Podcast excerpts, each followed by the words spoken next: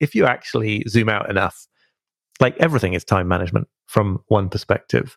The idea that time management should just be this kind of nerdy little field for a certain kind of person who's interested in it seems kind of wrong because we have this finite amount of time on the planet and building the most meaningful and fulfilling and worthwhile life we can is by definition a question of time management. Welcome to the Become a Writer Today podcast with Bryan Collins. Here you'll find practical advice and interviews for all kinds of writers. Life is short. So, what does this mean for your writing and your creative career? Hi there, my name is Bryan Collins. Welcome to the Become a Writer Today podcast. Perhaps one of the most impactful books that I've read about productivity and time management is the bestseller 4,000 Weeks by Oliver Burkeman. The book proposes the idea that the average human lifespan is just 4,000 weeks long, which is basically a blip in the grand scheme of things.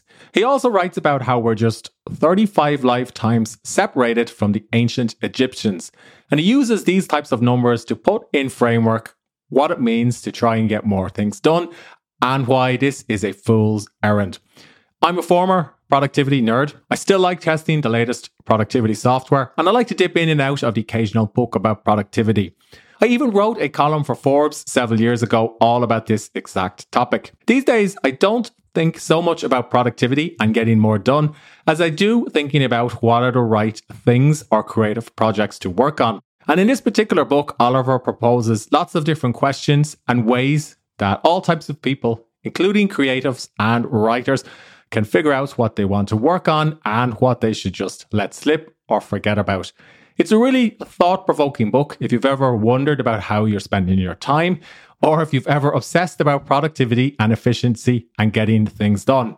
And it's also just a fantastically written non-fiction book that is resonated with people from all types of industries, including creatives and writers. So I was delighted when I got a chance to catch up with Oliver. One of my key takeaways from this week's interview with Oliver is how he doesn't attach himself too rigidly to a specific book writing or research system. I did press him on it a little bit, and he reveals he uses the Zettelkasten method, but only a loose form of it. And he talks about his approach to research and writing books like this one. Oliver also talks about how he uses his personal newsletter to interact with his audience, and he explains what it's like to run a popular personal newsletter versus working as a columnist for a busy newspaper like The Guardian. Years ago, it was my dream to work as a columnist for a national prominent newspaper like The Guardian. And at first, I was disappointed when this didn't really work out. And even later, when I got an opportunity to work as a columnist for Forbes, I found that it didn't quite measure up to my idea of what it would mean or what this type of writing career would look like. These days, I much prefer being in charge of my own writing through self publishing and also through running a newsletter. So I was interested to hear Oliver's take on the merits of running a personal newsletter versus working as a columnist. Oliver also talks about how he's working on an idea for his next book. I hope you enjoyed this week's interview with him. If you do, please consider leaving a short review on the iTunes store or just simply hit the star button because your reviews and ratings do really help more people find the Become a Writer Today podcast, which in turn helps me grow the show and invest in it. Also consider sharing the show with another friend or somebody who would enjoy this week's interview with Oliver. You could share it on Overcast, Stitcher, Spotify, or wherever you're listening. And of course, if you have questions or suggestions, I'm on Twitter at Bryan, B R Y A N J Collins. Welcome to the show, Oliver. Thanks very much for inviting me. I'm a former productivity geek. I still love testing software and trying out new systems. So I guess I've been doing it all wrong. I actually used to write about productivity as well years ago, which I believe you used to as well. Yeah, I think maybe you agree with this. I don't know. Maybe you disagree. Something happens that's very useful if you get to write about productivity and explore all these systems, which is like you get disillusioned in a very useful way because you kind of you lose faith in the idea that next time you're going to discover the method that's going to change your life forever. And that's actually a very useful kind of realization to go through. I think that there isn't one silver bullet productivity technique out there. I also discovered one of the ideas inside of the book, which is the better you get at getting things off your to do list, the more things that will arrive. Right. I call this the efficiency trap, but it's it's kind of an old point in lots of different domains of life that if you just make a system more efficient. And that could be your personal system for getting things done. All else being equal, what's going to happen is that more and more inputs are going to flood into the system. And they're also going to be lower quality inputs for reasons we can talk about if you like. So the upshot of that is if all you do is kind of optimize and get more and more efficient at processing tasks, you'll be busier and busier with less important stuff than if you hadn't. Email's the classic example, right? If you get really good at answering email very fast, you just get a lot more email. Yeah, inbox zero doesn't really work. so, so, you've written three books, correct me if I'm wrong, and you were all- The first one was a collection of columns, so I, I did write it, but it sort of was already there when it came time to put it out as a book. So have you worked as a journalist and columnist throughout your career? I mean, pretty much. I kind of always wanted to be a journalist. And so as soon as I was out of college, I was trying to get work in, in journalism. Not all of it was was writing. Some of it was sub editing and research and doing some other things. But then I wrote this column for The Guardian for like, what, 12, 14 years, I think, about uh, self help, happiness, productivity, philosophy, all that stuff. So that was a real discipline producing that on a weekly schedule a good habit for writers. And do you still write columns after the success of your book? I s- stopped doing that column just a little bit before this book came out, but I do still do freelance journalism and I write a sort of twice monthly email newsletter, which in some ways is a column, I suppose. Yeah, certainly is. I enjoyed one of your articles, which I'm going to ask you about in a moment. So, productivity, there's a lot of books about productivity. How did you decide to take on a topic that's been covered ad nauseum and, and time management? Well, I mean, uh, sort of two answers to that. One is I'm always just writing about the things that grab me. And I think that topics grab us often because we struggle with them, not because we're really good at them. So, in a way, I had spent, you know, many years chasing this mirage of the perfect system that was going to make me feel completely in control of my life and able to cope with all the demands being made of me and feel sort of completely calm about it. So I was deeply invested in this topic to begin with. But then the other thing I would say, and I try to make this argument in the book, is if you actually zoom out enough, like everything is time management from one perspective.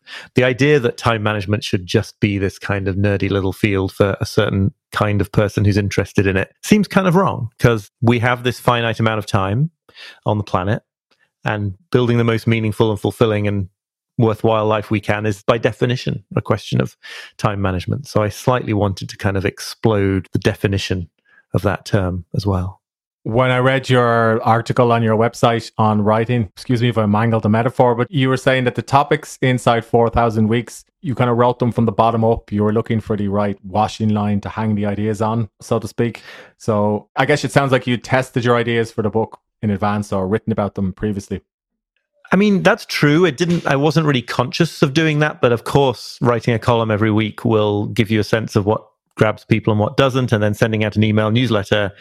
I mean, goodness me, that's extraordinary in terms of the level of feedback and engagement you will get and the degree to which you can sort of tell from that which ideas are landing with people, but also implications of ideas that you hadn't seen yet. I think the main point about sort of building from the bottom up is just that for me, coming up with ideas for books and even just ideas for individual columns has always been a matter not of going hunting for some big idea that I hadn't thought of and then unpacking it, but rather just looking at what it is that seems to be really obsessing me at the moment, what topics keep coming up in conversations that I keep having with people, and trying to find what is the sort of umbrella that unifies those things. What's the the washing line or the or the sort of yeah, whatever metaphor you want to use. And for a book, that's especially true. It's a question of looking at all the stuff that I've written recently, that I've been reading, that has been compelling my attention, and just trying to figure out like what are these all about? What gives them some coherence? So I sort of come upwards, I guess to my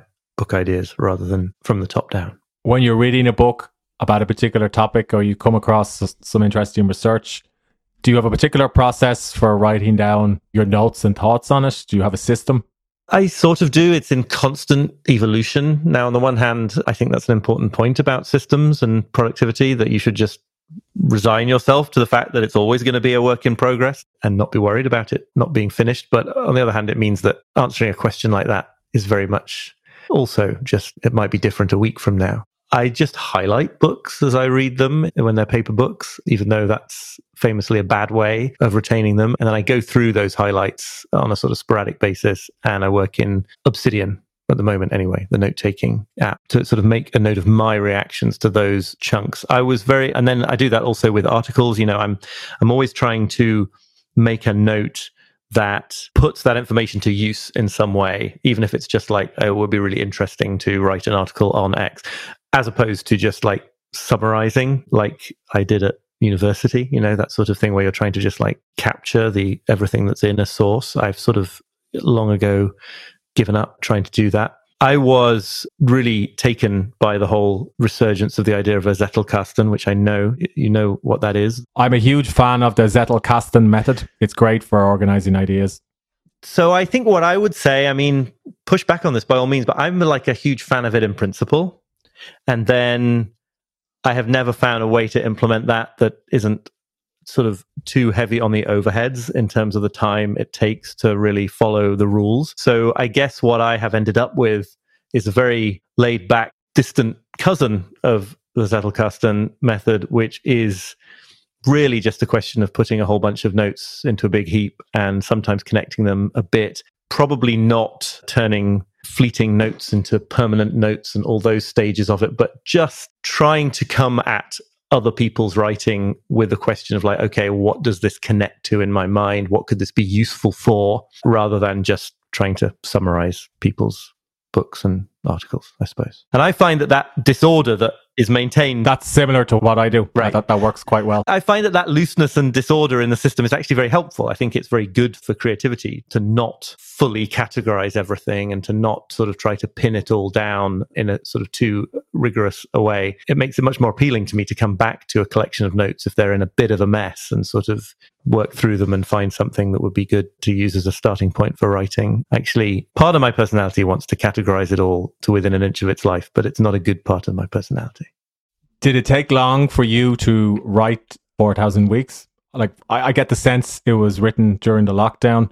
So I'm wondering how long the actual process took. Yeah, the last third was written in the lockdown. It was hugely uneven. I sold the proposal for that book, I think, six years before it was published. And then almost immediately became a parent. And so, like, two years of my life were completely, you know, extremely little work was done, except my sort of basic day job for that period. Then getting back into it, it took a lot of sort of upfront thinking. You know, I spent a lot of days sort of wandering around Prospect Park in Brooklyn, feeling like I probably wasn't doing anything, but on some level I was. And then when it came to the actual writing of it, it was kind of surprisingly fast. It often goes that way with me.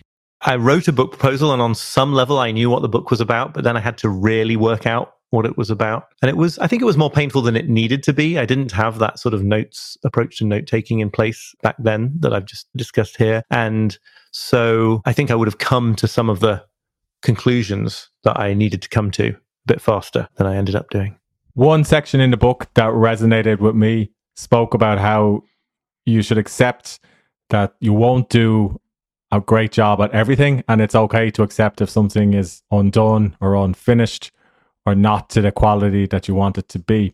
So, like, how can a creative or how can a writer take that advice on board?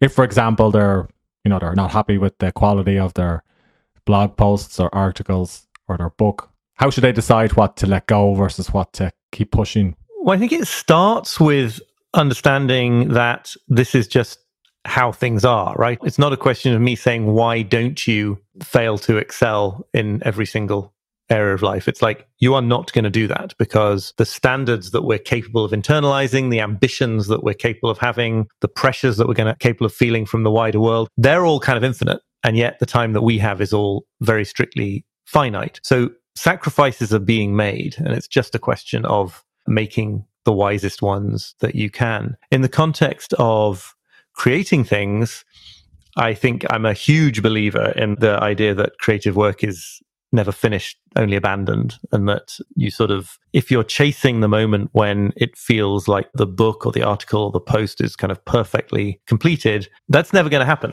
because, and it's for a sort of quite a deep philosophical reason in a sense, which is that the standard in your mind of perfection there is not something that belongs to the material world. It's not something that you're ever going to reach. And if you do reach it, what's going to happen is that your internal standard is just going to leap ahead to a new level of perfection that you have yet to reach. And one of the really interesting things for me as a writer about these kinds of topics has been that it's not even desirable anyway, right? That actually a certain amount of roughness around the edges, a certain sense that you're just sort of figuring this out for yourself, that you haven't sort of come up with the absolutely perfect shiny version of it actually helps you connect to other people. They sort of they find that relatable and you can sort of connect to other people's thinking and other people where they're at more effectively if you're just sort of leaving a few loose ends. So I think it's partly to do with like press publish, even if you don't feel ready because you will probably never feel ready. It might also be things like whole domains of your life or your business that you're just going to do the minimum about for now because you're going to focus all your efforts on one or two others. When you have kids and you're trying to do any job, certainly I found this as a writer, it's really useful to sort of accept in advance that your house is not going to be incredibly tidy, for example, because then you don't fail to keep it tidy. It's like you didn't try in the first place and you can pour your energy into the things that matter, like being with your kid and writing stuff. I accepted I'm never going to be great at DIY. There's always, there's always going to be something broken in the house. yeah, it's a good example. So, did you start your newsletter before or after the book? I started it before the book was published. I started it properly, writing it properly only after the book was basically complete. And do you find readers are coming from knowing your work as a columnist or because they've read the book? First of all, it was a lot of people sort of transferring over from The Guardian, I think, uh, from the Guardian column. Now I think it's primarily my most recent book, which has done much better than my previous two, just in terms of sales and things. But there's also plenty of people coming from web searches, podcasts, people forwarding the email. I did a survey of my newsletter recipients just the other day, and I have actually have yet to really plumb the, the data there. But one thing that was clear is it's certainly not only people who've read my book. There's plenty of people who've never read any of my book. It's always good to survey uh, newsletter subscribers and put like a face behind yeah. the number. When you're writing a column versus writing a personal newsletter, or a newsletter that you have no editor mm. that's saying, Oliver, you need to send this. Are there any differences that you noticed? Or did you have free rein with your column as well? I had pretty free rein with my column in the sense that I do sort of pride myself on writing clean copy. So I wasn't sending things in that needed kind of rebuilding from the ground up in order to make sense. I would get queries like not quite sure what you're getting at here. Can you rephrase it? But i have to say that by the certainly by the sort of latter half of the long time i was writing that column i was fairly sort of left to get on with it in a sense. Book editing is a whole different situation and i have both the books that i've written from the ground up as it were rather than as a collection of columns have been completely dependent on really good editing and a back and forth because I think, and a lot of that is not to do with the level of sentence construction. Again, I think I'm pretty good at that, but it's the structure. It's like figuring out how something as big as a book works. It's incredibly useful to have one or two other people involved in that process. The other thing that I noticed doing the newsletter is that it's all on me for it to come out on a regular basis. And it hasn't actually been, I'm not one of those people who can say I've never missed a scheduled publication day because I have sort of back in the saddle with that now, but it has sometimes dropped off and I have noticed how much difference it makes to have that external pressure of like somebody going to get cross with you if you don't send it in. Of course, subscribers to a free newsletter are not going to get cross. They some of them may miss it. Most of them I think probably wouldn't realize that it was due to come that day. And that's a little bit dangerous because then it makes you realize that actually it's not compulsory to be consistent. I think it probably is extremely beneficial in all sorts of different ways to be consistent, but you're not going to get in trouble if you're not. Yeah, I've I've noticed with I was a journalist and you know an editor has to fill a space in the paper, so they need the column. Whereas if you have a personal newsletter, you're trying to get someone's attention and they don't have yeah. a lot of time. They're busy, so they're they're less likely to notice if yeah. you miss the the publication date. But obviously, you have more freedom with what you can write and what you can say. So, are you working on an idea for a, a future book, or are you more focused on your writing for the newsletter and interviews and book promotion at the moment? I am working on an idea for a future book. It's funny timing. I literally this morning sent a very long stream of consciousness email to my agent, which is really the first step in that process. So I think it's just too early to talk about it all. It makes me sound coy to not want to say what's in that email, but this is just like, this is how soon, how recently this part of the process came. And that really is a kind of, I'm very lucky to work with such a brilliant agent who's willing to do this kind of back and forth over ideas. I don't think that's a given in book publishing, but I think it can be replicated to some extent if with people who are not happening, who don't happen to be an agent, right? It's that having that back and forth where you can say, okay, this isn't elegantly phrased, but this is what all my ideas are focusing in on at the moment. And I think there's something here. What do you think? And obviously, if people have expertise, then their feedback counts for something in particular. But I think that just that back and forth is really important. I think it would be very scary in a sort of, if I was working in, say, a self publishing context and not reaching out to other people at this early stage, it would be extremely terrifying to think that you might be going deep, deep, deep off the, in a kind of wildly bizarre direction. So I, I definitely advise bringing other people, whoever they may be in your situation, into the process early. Did you enjoy writing 4,000 weeks or did you find it a difficult process? I mean, it was hard. I would not claim that it was all just like skipping through a meadow, you know, it wasn't all delightful. I do really enjoy, I think, the sort of process of writing once you've figured out what you want to say, especially when you're revising. I kind of like revising things. I don't particularly enjoy the bit that feels like hard thinking. It feels like you're trying to, especially with this book, I was trying to discover almost a kind of a a philosophy of time and life that was it felt like it was there and I had to try to figure out what it was rather than that I was just sort of creating it. And there were days when that felt like banging my head against a brick wall. But the nuts and bolts writing of it once I've figured out what needs to be said in a given chapter is is pretty enjoyable and satisfying. Yeah. So I came across an author who is the anti-example to what you talk about and write in the book. You've definitely heard of her, Danielle Steel. Mm-hmm. She gave an interview with Vogue magazine or Harper several years ago. And she said that she wants to die face down in her mm-hmm. typewriter. she wants to go on forever writing. And uh, the headline of the article was something like, How has Danielle Steel managed to write? I know that article well, yeah. what, what do you make when you hear of somebody who is so focused on one area of their life like that?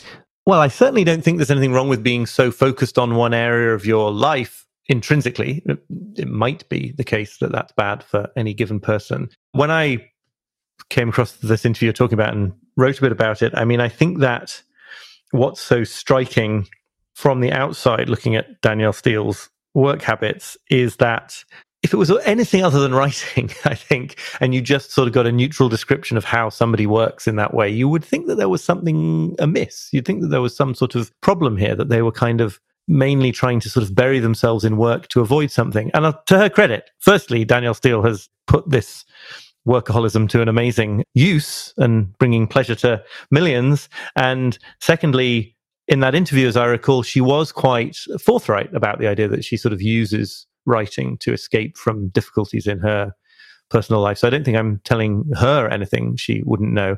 But I think the sort of deeper issue is as a culture, we are a bit sort of pathologically productive. We do have this feeling that we're not really justifying our existence on the planet unless we are processing tasks, getting things done, creating word count, whatever it might be.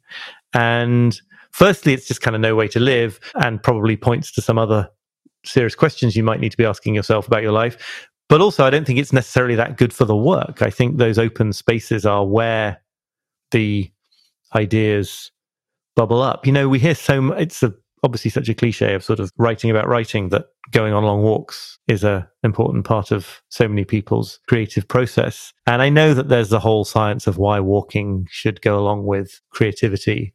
But for me, and I do do that, for me, it's more just like, especially living out here in the country with no phone reception as we do now. It's just when I go on a walk, I've put myself in a position where I can't like tick things off a task list and I can't check up on incoming messages or anything like that. And it's just like an enforced mental gap. And I'm sure it's great that it's also physical movement and all the rest of it, but it is just that sense of like, I'm a mile from home now. So, like, there's just space. And that is when things bubble up and come into that space just because I've put myself outside of that web of productivity for a short period.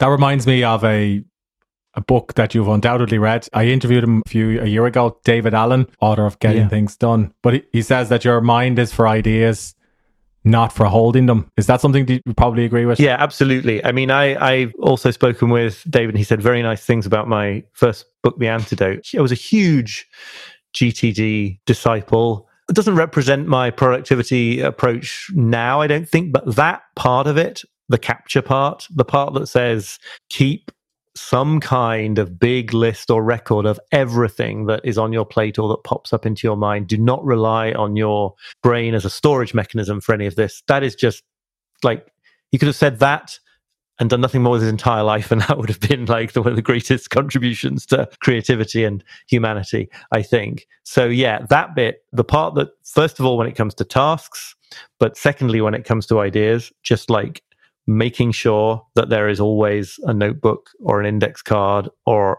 a app within reach so that you're not relying on your brain to hold them.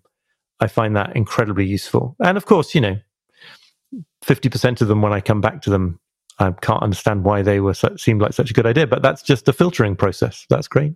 That's a feature not a bug i think. Yeah.